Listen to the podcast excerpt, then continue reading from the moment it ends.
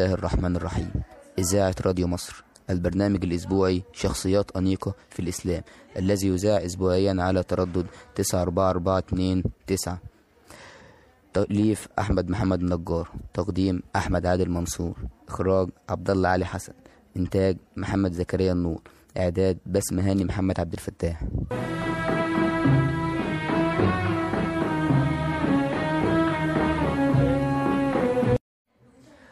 طاب صباحكم بكل خير. أهلا وسهلا بكم مشاهدينا الكرام. نحييكم بتحية الإسلام. السلام عليكم ورحمة الله وبركاته.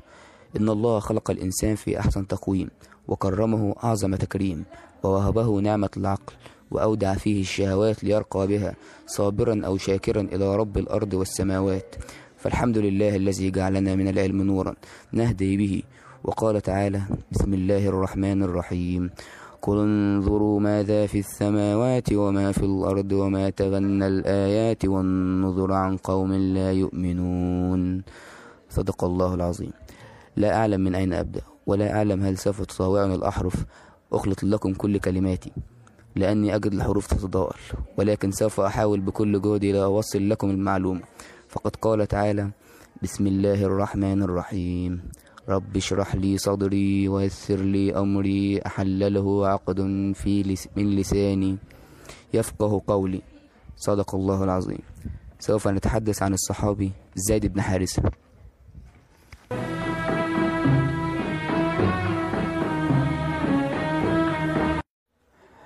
لمع خلال دعوة الرسول صلى الله عليه وسلم إلى الإسلام العديد من الصحابة الكرام الذين غيروا مسار الدعوة. والذين لولاهم لما وصل إلينا بها ومن هؤلاء الصحابة زيد بن حارثة الكلبي رضي الله عنه وهو الصحابي الوحيد الذي جاء ذكر اسمه في القرآن الكريم تكريما له بعد قصة التبني حيث زيد بن حارثة رضي الله عنه حب الرسول صلى الله عليه وسلم وأمه هي سعدة بنت ثعلبة تبناه النبي صلى الله عليه وسلم قبل بعثته فكان يدعى بزيد بن محمد. أعزائي المشاهدين نخرج فاصلا إعلانيا ونعود إليكم مرة أخرى. ونخرج فاصل إعلاني مشاهدينا الأعزاء ونعود لكم مرة أخرى بعد الفاصل.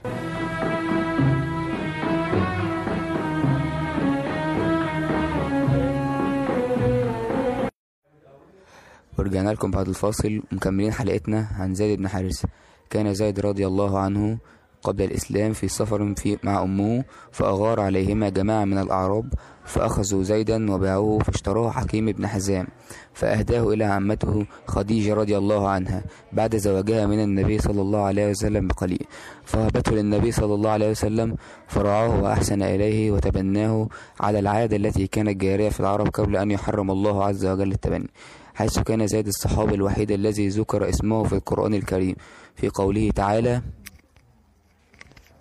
وقفي ونخرج فاصل إعلاني مشاهدينا الأعزاء ونعود لكم مرة أخرى بعد الفاصل.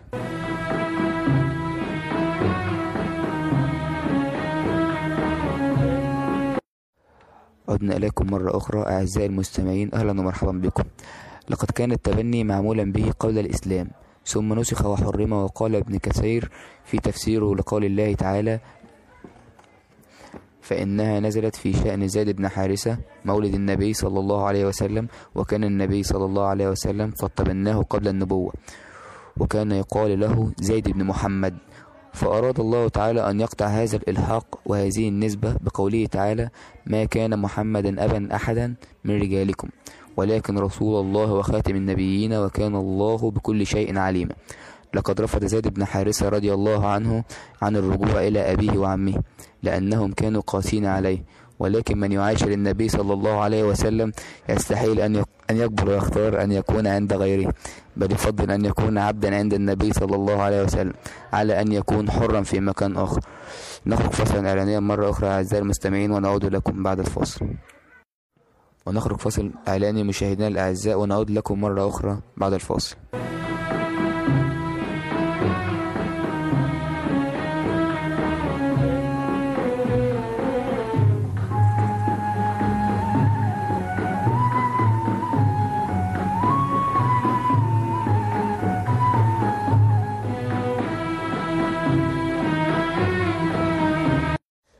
عدنا لكم مرة أخرى أعزائي المستمعين حيث أمر رسول الله زيدا على مجموعة من السرايا منها سرية القردة وهي أول سرى خرج فيها زيدا أميرا وذلك في جمادي الأول سنة 3 هجريا وخرج في عدة سرايا أخرى منها سرية الجموم وسرية وادي القرى وسرية حمصة. وكذلك شهد زيد بن حارثة معركة بدر وقتل فيها حنظلة بن أبي سفيان وكان البشير إلى المدينة المنورة بالنصر. واستشهد زيد بن حارثة في معركة مؤتة في سنة 8 هجريا مع جعفر بن أبي طالب وعبد الله بن رواحة. وحزن رسول الله لموت زيد حزنا شديدا. وقال اللهم اغفر لزيد. اللهم لزيد. اللهم اغفر لجعفر ولعبد الله بن رواحة. ونخرج فاصل إعلاني مشاهدينا الأعزاء ونعود لكم مرة أخرى بعد الفاصل.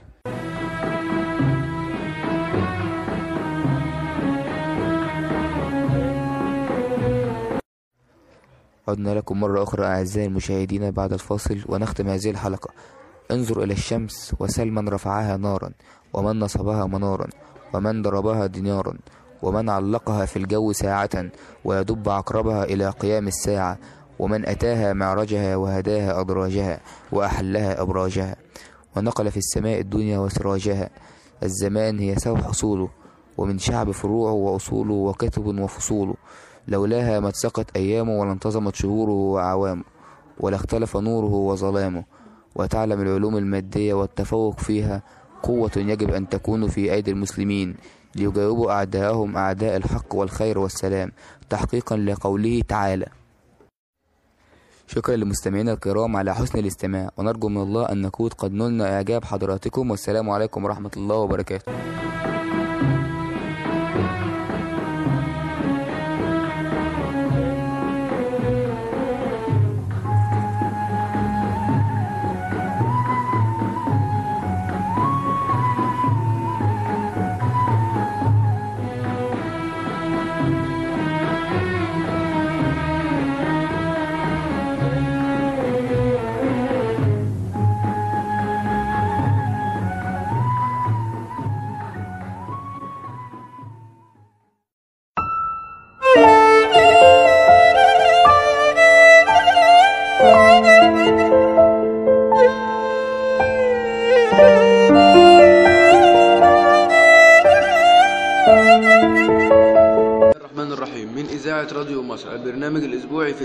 Uh, fitness ونتحدث عن موضوع الإدمان الذي يذاع على ترددات 94429 والبرنامج من إعداد من إعداد وتقديم محمد زكريا أنور وإعداد بسمة هاني محمد وإنتاج عبد الله علي حسن وإخراج أحمد عادل منصور وتأليف أحمد محمد النجار. طاب صباحكم بكل خير مستمعينا الكرام. نحييكم بتحية الإسلام. السلام عليكم ورحمة الله وبركاته. في البداية نعرف موضوع الإدمان. الإدمان يعرف باللغة الإنجليزية بم- بمصطلح addiction ويطلق عليه أيضا مسمى التعود وهو عبارة عن حالة نفسية وسلوكية تؤثر على الإنسان. وتجعله يرغب في القيام بشيء ما من أجل تحقيق الراحة النفسية كالتعود دائما على فعل شيء معين. ونرحب بضيفنا العزيز. أهلا ومرحبا بك أستاذ عبد الله علي. أهلا أهلا ومرحبا بك عزيزي بما عايزين نعرف من الأستاذ عبد الله حسن من الأستاذ عبد الله حسن بما يتعلق مع مفهوم الإدمان. زي ما حضرتك قلت طبعا في الأول هي عادة. عادة بيرتبط المفهوم العام للإدمان من التعود على تناول جرعات زيادة. طبعا من أدوية معينة مش لا داعي لذكر اسمها. أو أنواع من الأعشاب التي تحتوي على مواد مخدرة أو طبعا شرب كميات كبيرة من المواد الكحولية. طبعا مش مهم المشروبات اللي هي بتبقى فيها مواد كحولية صغيرة. وطبعا ده كله بيؤدي للتحويل إلى الإدمان. طبعا ده مرض شديد بيودي الإنسان إن هو يعمل بعض الحاجات عشان يحقق راحته النفسية. وطبعا حضرتك بتختلف أنواع المخ- المخدرات وأشكالها حسب تصنيفها. طب إحنا عايزين نوضح للسادة المستمعين إيه هي أنواعها؟ أكيد برضو المخدرات لها أنواع كتير ومش شرط على فكرة اللي إحنا بنسمعه في التلفزيون والحاجات دي بس اللي تكون عارفينها. يعني مثلا الناس لو سألت واحد إيه المخدرات يقول لك إيه؟ ده حشيش وبانجو. لا على فكرة ده, ده دي في دي تعتبر نباتات آه بس في فعلا أمراض هي اللي بتصنع. يعني مثلا الكوكايين ده فعلا مادة بتصنع. ال- البنادول الحاجات دي كلها دي فعلا حاجات بتبوظ الجسم ودي من اختيار فعل الإنسان. ونخرج فاصل إعلاني مشاهدينا الأعزاء ونعود لكم مرة أخرى بعد الفاصل.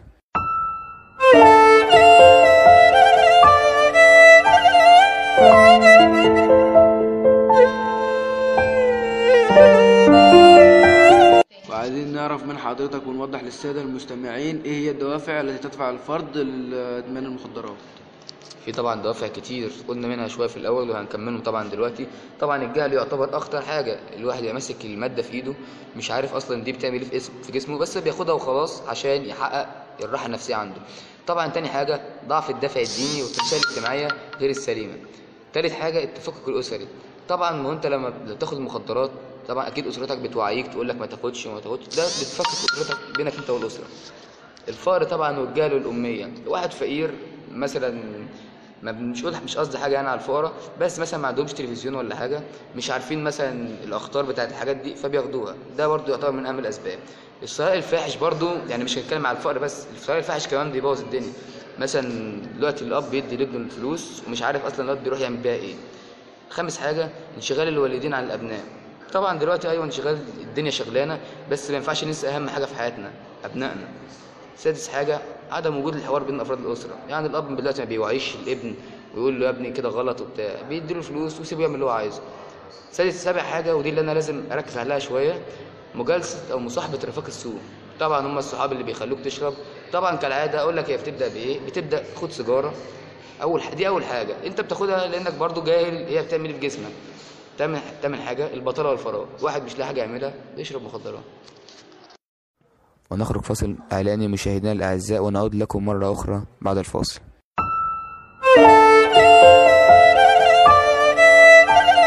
لحضراتكم-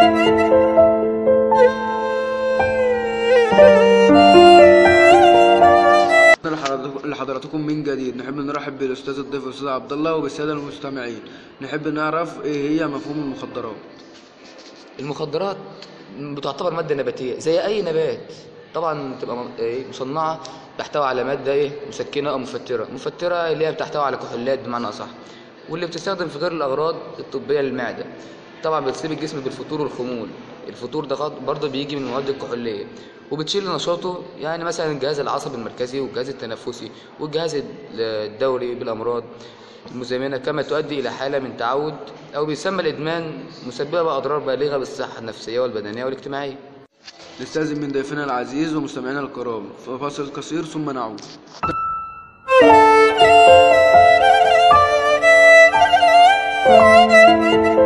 ونحب نختم حلقتنا بسؤال جميل جدا وما هي أعراض الإدمان؟ طبعا الأعراض حضرتك مش لازم تعرفها لأنك مش هتشوفها عليه تماما. العلامات هي اللي بتبان. إنما الأعراض دي بتبقى حاجة داخلية جواه. مثلا شعور عالي إن هو مثلا ما يعرفش يبص كويس عينه نظره بيبدأ يضعف. عنده حاسه التذوق وال- والشم منعدمه لأن ده مش أهم حاجة عنده. أهم حاجة عنده إن هو إيه؟ دماغه تتكيف. تاني حاجة ضعف الذاكرة وصعوبة التركيز. طبعا بتلاقيه بدأ دي الحاجة اللي أنت ممكن تلاحظها عليه إن هو بدأ ينسى كتير. مثلا طالب منه حاجة وينسى يجيبها لك. فأنت بتقول إن دي في حاجة غلط جواك يعني أنا شايفك بقيت بتنسى كتير. تالت حاجة زيا- زيادة ضعف الدم زيادة ضغط الدم معلش ومعدل ضربات القلب. بتلاقي مثلا لما بيقطع مسافة جري أو مشي حتى أو حتى طلوع سلم بتلاقيه بدأ ينهج ويتعب. طبعا بسبب زيادة ضربات القلب. طبعا خامس حاجة بتلاقيه بدأ ينعس كده ودوخة ومشاكل إيه؟ في الذاكرة. معلش أنا بأكد بس على مشاكل في الذاكرة ده عشان دي الحاجة اللي بتبان ماشي؟ المهم بيبان عليه إنه عايز والدوخه تلاقي فجأة كده عينه بدأت تقفل بيدوخ كتير. بس دي ده ممكن نلاحظها إيه؟ لأنها ممكن تبقى أعراض جديدة. انما مثلا لو واحد قبله بعد الإدمان عنده الدوخة دي ما تبقاش أعراض إيه؟ إدمان. طبعا إيه؟ صعوبة التناسق الحركي. ما بيعرفش مثلا يتحرك بسرعة. رد فعله بيبقى منعدم تماما. مفيش رياكشن منه. تا- خ- آه، تامن حاجة آه، انخفاض الشعور بالألم. يعني مثلا لو ضربته كده ما يحسش بالألم لأن المخدرات فيها مادة بت- بت- بتبطن مفعول الجلد تماما. وبكده نكون وصلنا لآخر حلقتنا. ونحب نشكر الأستاذ الضيف الاستاذ عبد الله إن هو شرفنا النهارده ونحب نشكر الساده المستمعين. وأي استفسار أو أي اي أي موضوع تحبوا إن إحنا نتكلم فيه أو نوضحه ليكم يكون في يكون عبر رسالة أو على موقعنا الإلكتروني على موقع الفيسبوك. ونلتقي من جديد. والسلام عليكم ورحمة الله وبركاته.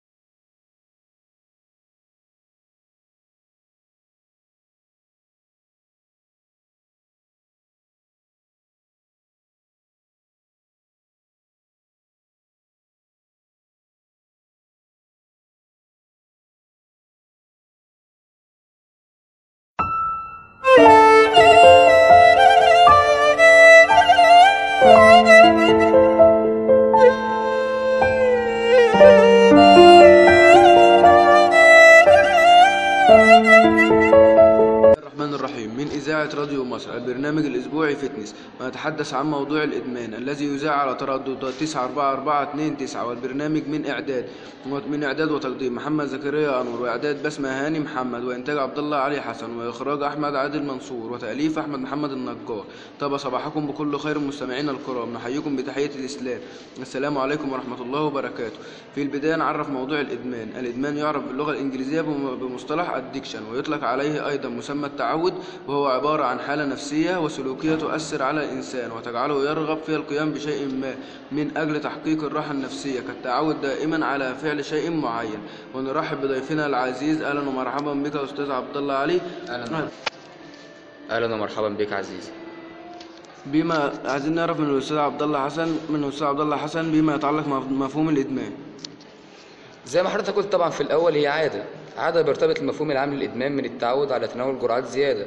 طبعا من أدوية معينة مش لا داعي لذكر اسمها. أو أنواع من الأعشاب التي تحتوي على مواد مخدرة أو طبعا شرب كميات كبيرة من المواد الكحولية. طبعا مش مهم المشروبات اللي هي بتبقى فيها مواد كحولية صغيرة. وطبعا ده كله بيؤدي للتحويل إلى الإدمان طبعا ده مرض شديد بيودي الإنسان إن هو يعمل بعض الحاجات عشان يحقق راحته النفسية. وطبعا حضرتك بتختلف أنواع المخ- المخدرات وأشكالها حسب تصنيفها. طب إحنا عايزين نوضح للسادة المستمعين إيه هي أنواعها؟ أكيد برضو المخدرات لها أنواع كتير ومش شرط على فكرة اللي إحنا بنسمعه في التلفزيون والحاجات دي بس اللي نكون عارفينها. يعني مثلا الناس لو سألت واحد إيه المخدرات يقول لك إيه؟ ده حشيش وبانجو لا على فكرة ده, ده دي في دي تعتبر نباتات آه بس في فعلا أمراض هي اللي بتصنع. يعني مثلا الكوكايين ده فعلا مادة بتصنع. ال- البنادول الحاجات دي كلها دي فعلا حاجات بتبوظ الجسم ودي من اختيار من فعل الإنسان. ونخرج فاصل إعلاني مشاهدينا الأعزاء ونعود لكم مرة أخرى بعد الفاصل.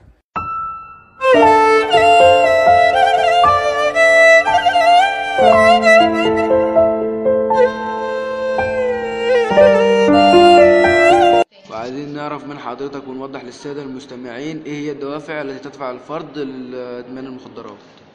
في طبعا دوافع كتير قلنا منها شوية في الأول وهنكملهم طبعا دلوقتي. طبعا الجهل يعتبر اخطر حاجة الواحد يبقى ماسك المادة في إيده مش عارف أصلا دي بتعمل إيه في اسم في جسمه بس بياخدها وخلاص عشان يحقق الراحة النفسية عنده. طبعا تاني حاجة ضعف الدافع الديني والتربيه الاجتماعيه غير السليمه تالت حاجة التفكك الأسري. طبعا ما أنت لما بتاخد المخدرات طبعا أكيد أسرتك بتوعيك تقول لك ما تاخدش وما تاخدش ده بتفكك أسرتك بينك أنت والأسرة. الفقر طبعا والجهل والأمية واحد فقير مثلا ما مش مش قصدي حاجة يعني على الفقراء بس مثلا ما عندهمش تلفزيون ولا حاجة مش عارفين مثلا الأخطار بتاعت الحاجات دي فبياخدوها. ده برضو يعتبر من أهم الأسباب. الثراء الفاحش برضو يعني مش هنتكلم على الفقر بس الثراء الفاحش كمان بيبوظ الدنيا. مثلا دلوقتي الأب بيدي لابنه الفلوس ومش عارف أصلا الواد بيروح يعمل بيها إيه. خامس حاجة انشغال الوالدين عن الأبناء. طبعا دلوقتي أيوه انشغال الدنيا شغلانة بس ما ينفعش ننسى أهم حاجة في حياتنا أبنائنا. سادس حاجة عدم وجود الحوار بين أفراد الأسرة. يعني الأب دلوقتي ما بيوعيش الابن ويقول له يا ابني كده غلط وبتاع بيديله فلوس ويسيبه يعمل اللي هو عايزه. سادس سابع حاجة ودي اللي أنا لازم أركز عليها شوية مجالسة أو مصاحبة رفاق السوء طبعا هم الصحاب اللي بيخلوك تشرب. طبعا كالعادة أقول لك هي بتبدأ بإيه؟ بتبدأ خد سيجارة. أول ح- دي أول حاجة. أنت بتاخدها لأنك برضو جاهل هي بتعمل إيه في جسمك؟ تامن تامن حاجة البطالة والفراغ. واحد مش لاقي حاجة يعملها بيشرب مخدرات. ونخرج فاصل إعلاني مشاهدينا الأعزاء ونعود لكم مرة أخرى بعد الفاصل.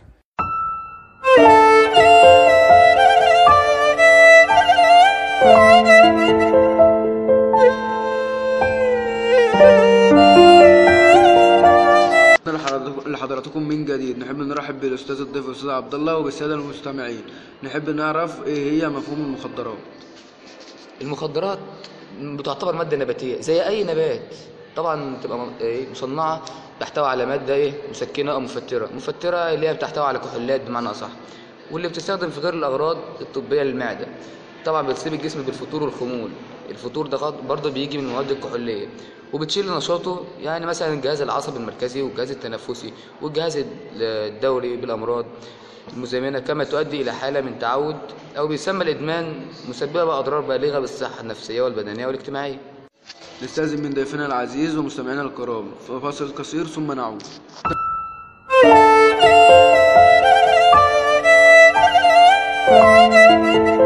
ونحب نختم حلقتنا بسؤال جميل جدا وما هي أعراض الإدمان؟ طبعا الأعراض حضرتك مش لازم تعرفها لأنك مش هتشوفها عليه تماما. الاعلامات هي اللي بتبان.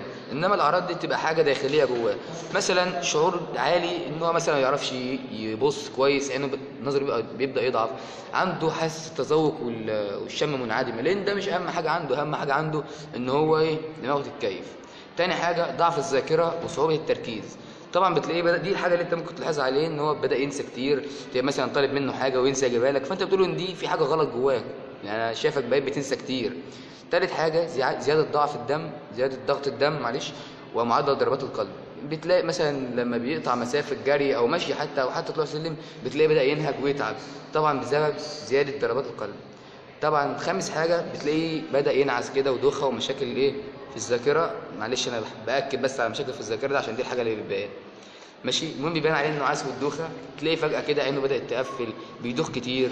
دي بس دي ده ممكن نلاحظها إيه؟ لأنها ممكن تبقى أعراض جديدة. انما مثلا لو واحد قبل وبعد الإدمان عنده الدوخة دي ما تبقاش أعراض إيه؟